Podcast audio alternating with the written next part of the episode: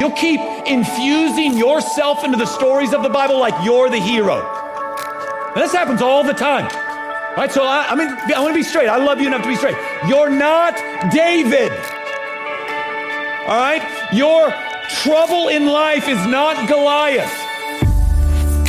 And if that's true, you're in a lot of trouble, bro, because you miss. Uh, you fling your stones and you miss, and Goliath's still there. And now what? Well, I had five. You'll miss all five. So if you view the scriptures through that lens, that really all the superheroes in the Bible are actually you, then man, you put a weight on your shoulders that, listen to me, you will not be able to bear.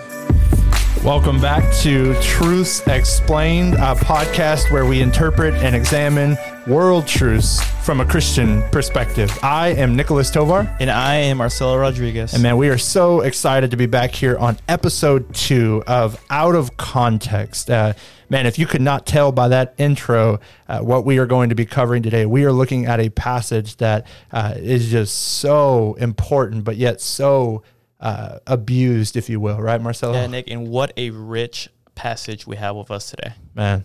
I know I said it sounds like I said this for every episode that I'm excited for every episode, but I am excited for this episode. Um, this is a passage.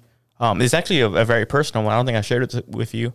Um, this is one of the passages that actually really showed me what Christ-centered uh, teaching and preaching is on. So this really uh, shaped my uh, my my teaching and preaching and way of looking at Scripture. Man, so that's awesome. You know, there's so many people that I talk to that I have uh, just walked with in the, their walk with Christ. And uh, that's what I hear from so many people that when they finally saw this passage the right way, it transformed the way they looked at the scriptures as a whole. And so uh, today we're looking at the story of David and Goliath, uh, 1 Samuel chapter 17, probably one of the uh, most popular stories of the Bible. Uh, many movies, many scripts have been written based off of this same storyline, um, and yet it's probably the most out of context passage as far as the narrative that we see uh, in this story, right?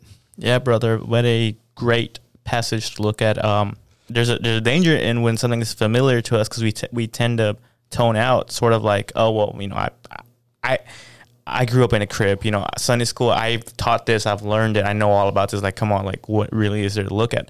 And I think it's uh, um, important to keep an open perspective on this, not in a sense um, that leads us to a whole new, radical, fresh, new way of looking at Scripture, but an understanding that uh, perhaps our hermeneutic, our interpretation of this passage isn't what it is, and what a great passage it is, Nick. I'm exactly. excited to dig into it. You know, if you go on YouTube and type in 1 Samuel 17, you are going to see sermon after sermon. And no doubt people have even heard this possibly in their church the titles of facing your giants or how to overcome your giants. And although those have good intentions uh, that is so far from the meaning of this passage. This passage is so much more rich than the fact that you are david and that uh, your giants are in front of you. And and if you couldn't tell that that is not the point of this passage uh, and uh, oftentimes that's the way that it's preached and and oftentimes it's given with this type of uh, this three step program, if you will. Like step one, you have to identify your giants in your life, right? And uh, you need to, to know them, which ones they are. I mean, this can be overcoming some kind of reoccurring sin addiction, right? Uh, this could be making $100,000 with your job so that some girl will be willing to acknowledge you as successful, mm, right? right. Uh, and then step two is you do what no one else is willing to do, evidently, from the passage, and you call out your giant by name so that it knows you're the hero, right? You're the victor who's about to conquer this giant. And then step mm, three is, yeah, step three, you slay that giant, of course, right? It depends on what giant you're facing that week, of course. Maybe it's the uh, disconnecting from the internet, right? Uh, maybe it's throwing away your cell phone. Whatever it may be, you do it so that you can fight to win, right? And so that's kind of the idea of this passage that is often preached in the world today.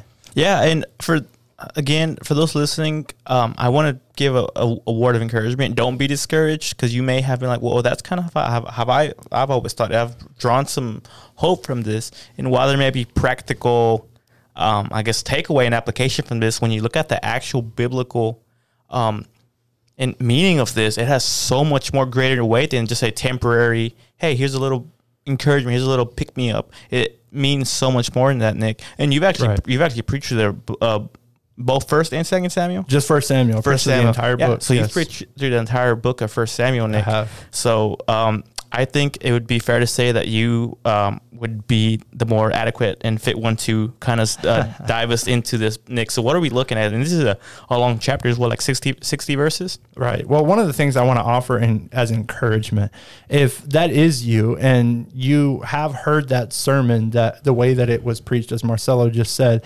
um, ultimately, I would ask you, where did you end up finding yourself? Right. Uh, because when you follow those steps, where you find yourself is empty, right? Right. Re- realizing that you have accomplished nothing and that your giant remains and you're constantly getting your butt kicked by him, right? And and so why is that? Well, the reason is because 1 Samuel 17 is actually not about you. No, it's no. not about you fighting your giants. Rather, it's about God fighting your greatest battle, my greatest battle, singular on our behalf, right? And so, um, to understand this book, we need to kind of give an overview of where it comes from. Now, if you're not familiar with the book of First Samuel, then you need to understand the condition that Israel is in at this very point in chapter 17. The book of First Samuel comes on the heels of the book of Judges. And in the book of Judges, it ends with this phrase, and everyone did what was right in their own eyes. That's the way the book of mm. Judges closes and First Samuel opens. Israel was in a position where they were spiritually bankrupt and they had completely forgotten who it was that was always their rescuer, right? I mean, the God who brought them out of Egypt, overcoming the Egyptians, right? Or, or the God who brought down Jericho, bringing victory to Israel. But instead of relying fully on that God, rather we see Israel desiring a king because all the other nations have a king around them. Hmm.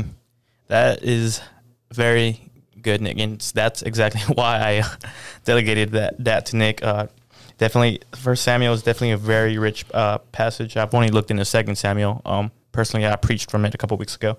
Um, but yeah, I mean, the was this historical narrative? Yeah, These passages are just, I mean, they're history. Yes. Their history. This Uh, happened. It's this literally happened. Uh, Yes. some of the stuff may seem unbelievable, but I mean, we got to keep in mind this is historical narrative. This is God's word. This is true. Now, something we need to understand before really get diving into this passage is that there is an underlying significance to this passage, and that significance is the issue of worldviews. Yes. It's very Yeah. important that we understand that. We're going to see that throughout this entire passage, that this idea of having the correct biblical worldview, this is something we have been pressing on every single one of our podcasts, having a kingdom minded worldview.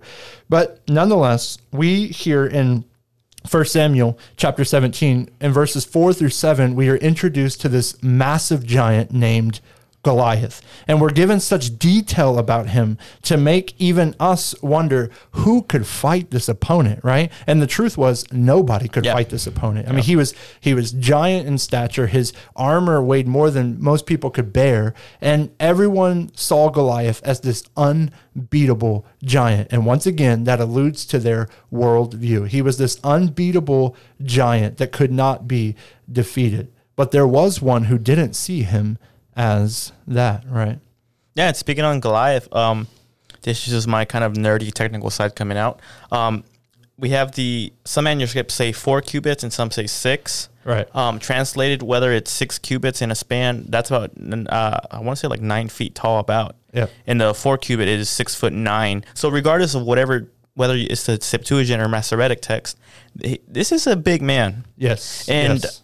back then, average height was like five feet for Israelites. Right. I, I think I think Right. if I recall correctly. Here in the U.S. is like five eight. I'm five seven, so I'm Right. right, right there. But yeah, five feet was average guy. This guy was like at the on the low side, seven feet tall. And it's interesting to understand that their leader, Saul, who is their king, stood one head taller than them. Yeah. And so he might have just come up to six feet, which kind of gives us the idea that Goliath is this nine foot tall creature who's standing there who can bellow out with this voice so that all of Israel can hear him in this valley, right? Uh, but nonetheless, we come to the character himself, David, right? Now, David was a shepherd. He was taking care of his father's flock, but he was told to go and take food to his brothers who were a part of the Israelite military, yeah. right? And so they're standing there facing Goliath in this military. And if you're familiar with First Samuel, you know that Eliab, who is David's oldest brother, he was one the one that Samuel thought was going to be the anointed king by God because of his stature yet right. again, right? right? And even Samuel almost fell into the worldview of the Israelites,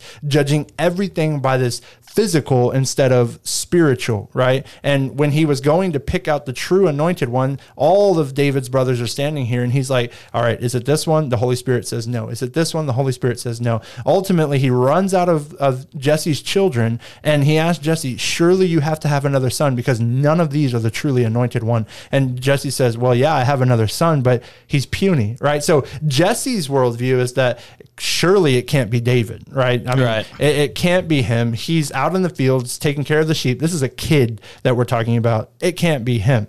And from an earthly world view, you would think Eliab is the one who should be taking over this role because he is the the oldest son. He's the wisest, if you will, uh, in from from a worldly perspective. Even he should probably be fit to fight Goliath, right? But nonetheless, we see David come to the battle lines to obey his father and bring food. And we pick up in verse 22 through 23. I want us to look at this for just a moment.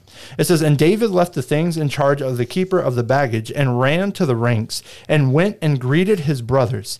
As he talked with them, behold, the champion, the Philistine of Gath, Goliath by name, came up out of the ranks of the Philistines and spoke the same words as before. And David heard him. Now, what is the response of every person here, right? It, it, what is, is, the response? Oh no, we, we can we can handle this. No. In verse 24, it tells us very clearly. It says, All the men of Israel, when they saw the man, fled from him and were much afraid. And the men of Israel said, Have you seen this man who has come up? Surely he has come up to defy Israel. And the king will enrich the man who kills him with great riches, and will give him his daughter and make his father's house free in Israel. Not only are they afraid, but their worldview is to point out the physical rewards that someone will receive if they win against the giant, right? And nobody acknowledges the fact that this giant has mocked their God except one person. Look at verse 26. And David said to the men who stood by him, What shall be done for the man who kills this Philistine and takes away the reproach from Israel? For who is this uncircumcised Philistine that he should defy the armies of the living God? You see, David saw him as nothing more than just this uncircumcised Philistine. And the writer of this story wants you to know that which is why in all the times Goliath is mentioned, he is only referred to by name twice. 21 other times he is known as just the Philistine or the uncircumcised Philistine, right? And so it's important that we see the, the author is trying to get us to understand that David is not fearful of this man in any way. But when David declares that his that this supposed giant is nothing but an uncircumcised Philistine, his own brother responds in anger. Look at verse 28 with me. Now, Eliab, his eldest brother, heard when he spoke to the men, and Eliab's anger was kindled against David. And he said, Why have you even come down here? And with whom have you left those few sheep in the wilderness? I know your presumption and the evil of your heart, for you have come down to see the battle. Now we need to see that Eliab, even after hearing the fact that his this uncircumcised Philistine has made an assault on the glory of God, even after hearing that, he does not turn in any way toward relying on God for victory. As a matter of fact, he tells David that his heart is evil, right? Now, how sad is that? How can that be possible? Now, Saul catches wind of David being willing to fight and he calls for him. But even Saul, after hearing that David has declared this uncircumcised Philistine as nothing in the sight of God, even Saul doesn't believe him and just calls him a resourceless, inexperienced kid. So understand this not only is David now faced with the task of facing the, the giant that is in front of him, he must also face the ridicule of his own people, namely his brother and Saul, the leader of God's people. So now David is going to face Goliath and be mocked by him, and David's own people have the same worldview as the enemy themselves. Understand that. And it's important that we see that. This is all painting a perfect picture for us to understand something. It is amazing because David makes his confidence known of his experience with lions and bears, which he struck down with his own hand, but it wasn't him who did this, right? He says very clearly in verse 37. It says, And David said, The Lord who delivered me from the paw of the lion and from the paw of the bear will deliver me from the hand of the Philistine. And Saul said to David, Go, and the Lord be with you. You see, David acknowledged very clearly, It is the Lord who has brought me this far, and it is the Lord who will carry me on, right? Yeah. Amen. I mean, I mean, how do I even follow up with that? Um, I think the passage even within the first book of Samuel, uh, when you were talking about Samuel looking for the anoint, which king to anoint, um, the passage speaks clearly to us. Uh, man looks at the at the outside, but God looks at the at the heart. He looks at the inside. Man looks Amen. at the outward appearance.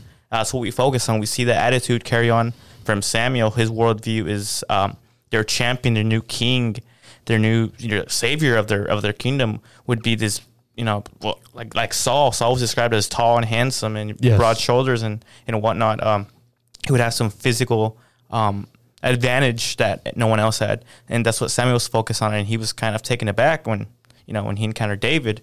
And even then, we see the the uh, Israelites they're cowering at this man, you know, Goliath. Um, he's look, again describing his physical characteristics. He's mm. covered in chainmail armor. Yes. He's got helmets. He has uh, a javelin on his back, and because in each hand he has a weapon. He has an, uh, a shield and he has a, a a spear. Mm-hmm. So I mm. mean, these were he was actively cloaked in like the best armor you could have. On, on top of that, not not even mention the fact that he's you know seven nine feet tall. I mean, he's a huge guy. He's right. He's a good couple feet uh, taller than anyone else. And then you have David, and he's like this shepherd boy. Uh, he's not a, he's not a little he's not a little kid as is um, often interpreted. Um, he's definitely strong enough to be carrying uh, cheese and uh, wheat and barley back and forth right. as is he's tasked. But again, they're looking at the appearance of David. It's this outside appearance. They're, they're focused on the t- uh, worldly aspect of it. And Goliath is out there twice a day taunting them, saying, "Hey, bring forth your champion. I'm a champion. Have him fight with me." This is a representative uh, warfare. Basically, you know, whoever win wins would keep the other ones captive. Um, obviously, the Philistines aren't good on their word and they run away. Right. At the end of the chapter. Right. But again, throughout the entire chapter, even leading up to this, we see this worldview that's focused on uh, the physical aspect of it, and they're in the, they're in the wrong for this. Focusing on this physical aspect, you're in the wrong for this. And keep in mind this as we begin to look at this and see who we really are in this and yes. all of this. Yes.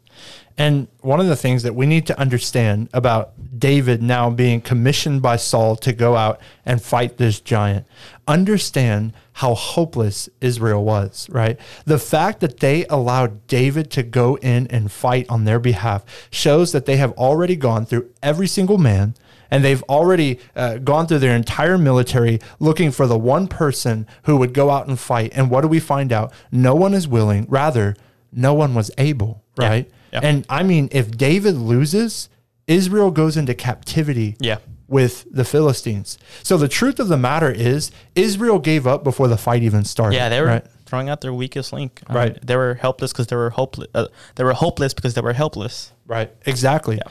Now, David in this passage gives us in verse 46 and 47 the main verses of this entire passage. This is exactly why this chapter was written. I want to look at it for you. In verse 46, it says, This day the Lord will deliver you into my hand, and I will strike you down and cut off your head, and I will give the dead bodies of the host of the Philistines this day to the birds of the air and to the wild beasts of the earth, that all the earth may know that there is a God in Israel. Verse 47. And that all this assembly may know that the Lord saves not with sword or spear, for the battle is the Lord's, and he will give you into our hand.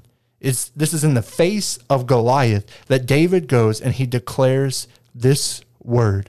This is the whole point of this whole passage. The fact that the Lord is the one who fights the battle, right? And so you see the danger of looking at Goliath as your greatest temptation or as your greatest mountain to overcome, if you will, whether it be drugs or pornography, or maybe you are in fear of losing your job, or maybe your marriage is in shambles.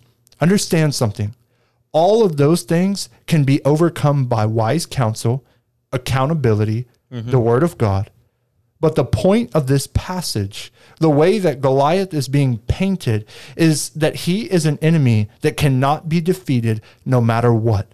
So then what is it that Goliath represents? What what what does he represent in this story? Well, Goliath represents sin and death. Yeah. Right? Yeah. He represents sin and death, not individual sin, but the truth about sin and that you can never overcome it.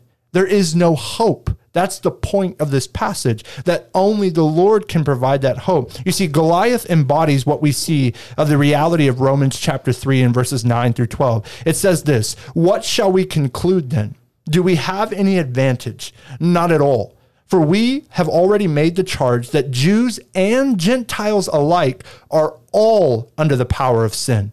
As it is written, there is no one righteous, not even one. There is no one who understands. There is no one who seeks God. All have turned away. They have together become worthless. There is no one who does good, not even one. That's the point of facing Goliath right now, is the fact that there is no chance whatsoever. This is why preaching this passage so loosely is so dangerous. Because if somebody hears this who is not a believer, or even if they are a believer, they are going to march down to Goliath thinking that they are David, ready to put a stone right between his eyes. They sling the stone, it merely bounces off the giant, only to have their own head completely severed. And ultimately, they have lost the fight over sin and death because they thought they were David and they thought the giants could be overcome. But there is only one who can overcome, and that true one is the anointed King Jesus Christ Amen. himself. You see, David is a representative or a type of Christ, not you, not me. It is Jesus Christ who fights our battle. Yeah.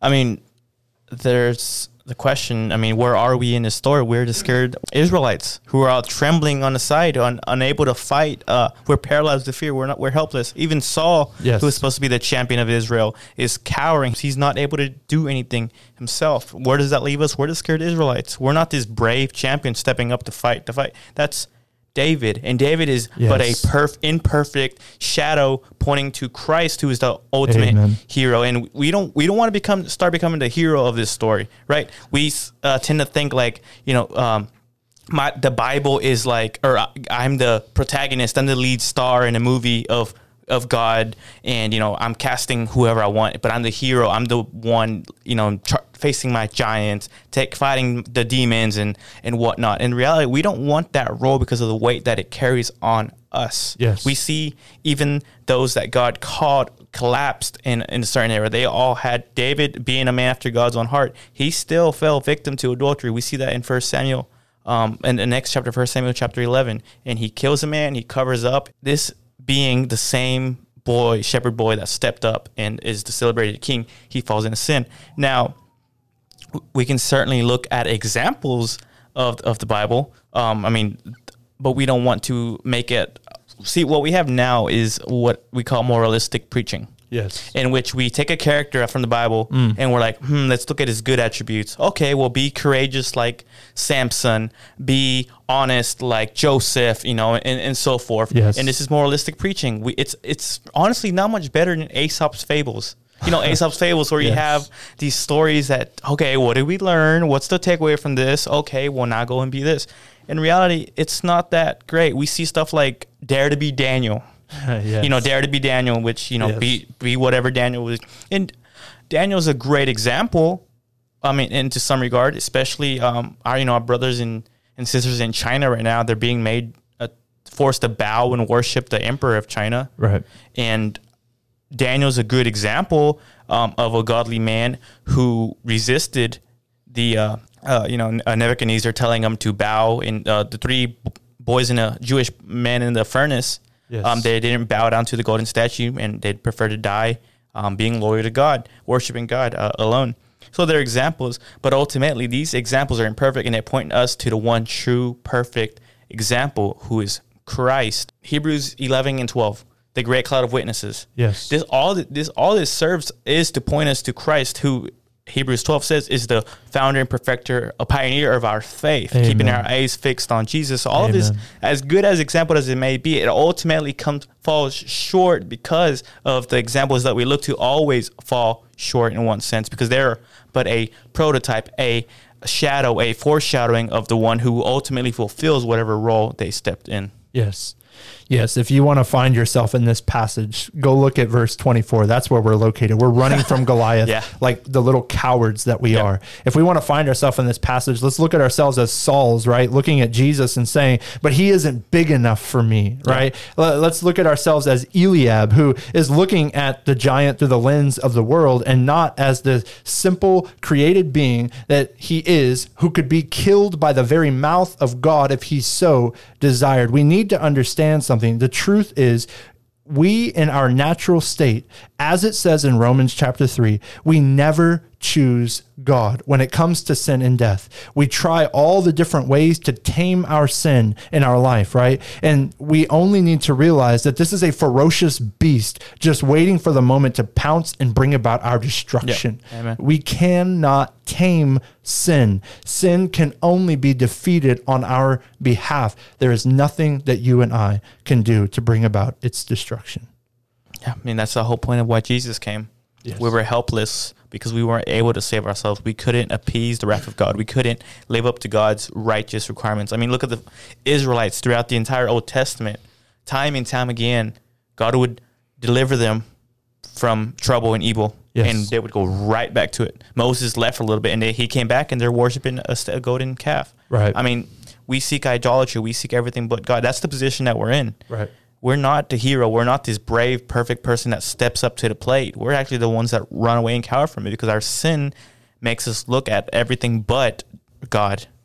Now, Marcelo, let's say for just a moment that you do sort of get this passage right, and you do believe that David represents Jesus.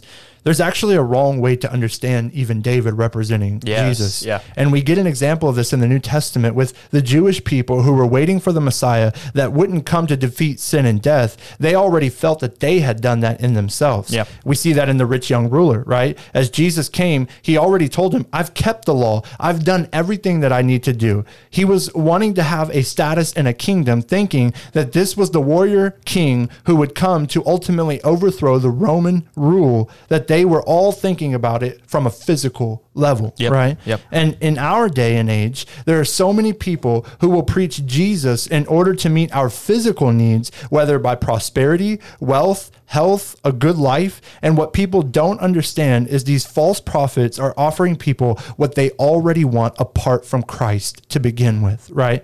Instead, we must see Jesus as the only author of life, and that without him, there is nothing, right?